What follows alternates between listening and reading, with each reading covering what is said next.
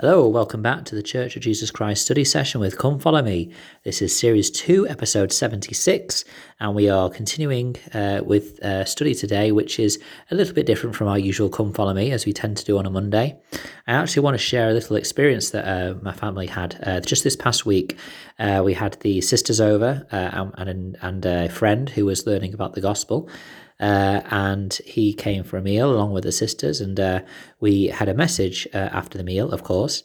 Uh, and the sisters um, started teaching about the nature of God uh, and who God is. Now, this is obviously uh, this this seemed to be quite a a needed lesson, as um, it was uh, important for this individual to know who God was. Um, but it just made me have a little think, really, about the the hear Him um, kind of drive or initiative that we seem to be having in the lead up to. Well, I'm not sure if it's in the lead up to Easter or General Conference. I mean, one is after the other, so I mean, it is for around that same period of time. But um, it just made me have a think about that because as we were sharing this, um, there was a couple of things shared by my wife and um, by the sisters and and even my son actually uh, who who piped up and uh, shared something. It was actually really sweet. Uh, he talked about how uh, one of his bedtimes, and he tends to just stay up, no matter you know uh, when we put him to bed about quarter past, half past seven. Um, you know he stays up till about half nine because he is a loon and won't go to sleep for for an hour or two afterwards. But one night, apparently, he was um, just singing primary songs to himself um, in his room whilst his sister was asleep, and he he started to cry, which was really nice that not, not that obviously first of all we were able to teach you know when he first shared this with us about how that was the spirit talking to him and helping him to know that what he was singing was good and true. But actually the fact that he was open and willing to share that with us i just thought was absolutely amazing and we and uh, it led into a really nice discussion about the nature of god and how god wants us to know him and how we can find out about him you know how we listen and how we listen to those promptings of the spirits it made me think of um, John chapter 17, verse 3, obviously a well known verse, uh, which says, And this is life eternal, that they might know thee, the only true God, and Jesus Christ, whom thou hast sent.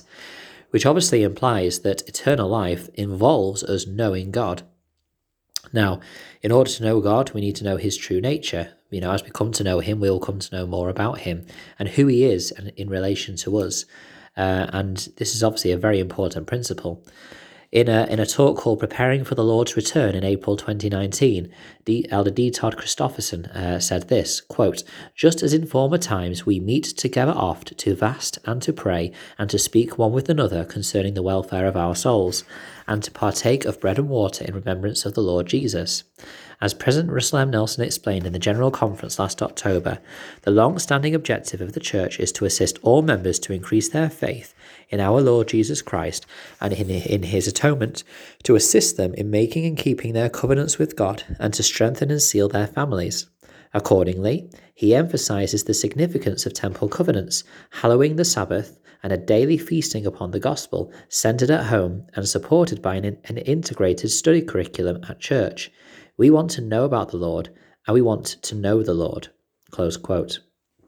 I think that uh, you know there's an interesting point there about how we come to know the Lord through you know the covenants that we make through renewing those covenants at the um, at the sacrament table, feasting upon the gospel, hallowing the Sabbath, centered at home.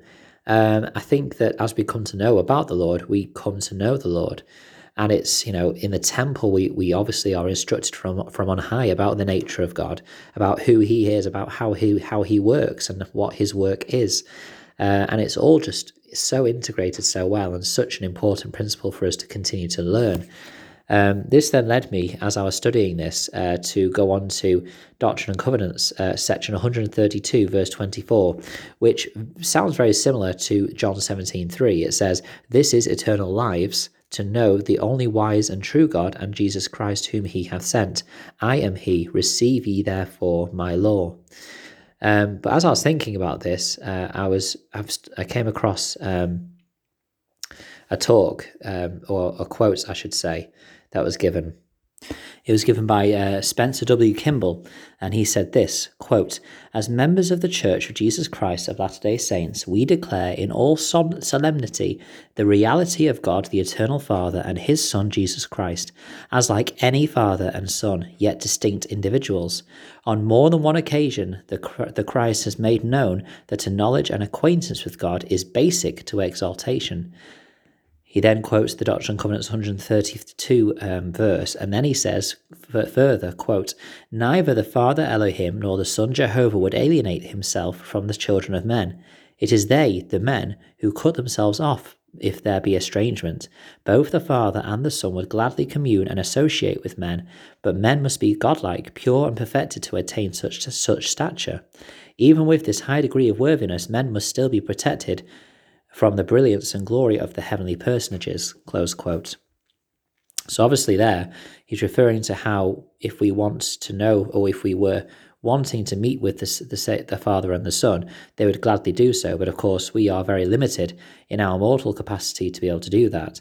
But oh, how much more for me personally does this show that if we will just arouse our faculties, as Jacob was speaking about in our last week's Come Follow Me study, uh, to just try and make that connection through regular, sincere prayer and the studying of the scriptures and the partaking of the, the sacraments renew our covenants, then how much will the Spirit flow into our lives if we will allow it to happen?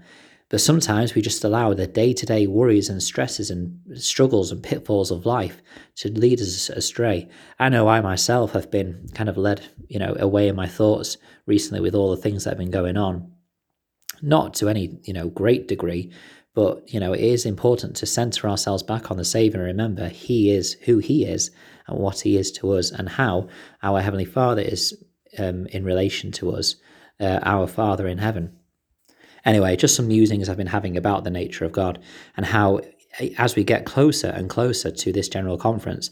And whilst obviously it will be different in the sense that it will be streamed live and there will not be a, a congregation there um, partaking of that uh, general conference, it will still be a special conference, one where we are celebrating the bicentennial of the first vision, where the true nature of God, of who He is, and what He looks like, was restored to the earth again today. One of the great treasures of the of the restoration that we have through the prophet Joseph Smith.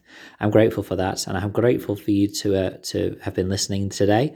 Uh, if there's anything you've been studying, please share it. Um, you can email ldsstudysession at gmail.com, or you can join the Facebook group Church of Jesus Christ Study Session with Come Follow Me. Uh, it'd be great to get some more people to share their studies and what they've been looking at and what has prompted and inspired them. Thank you very much for listening, and until we meet again.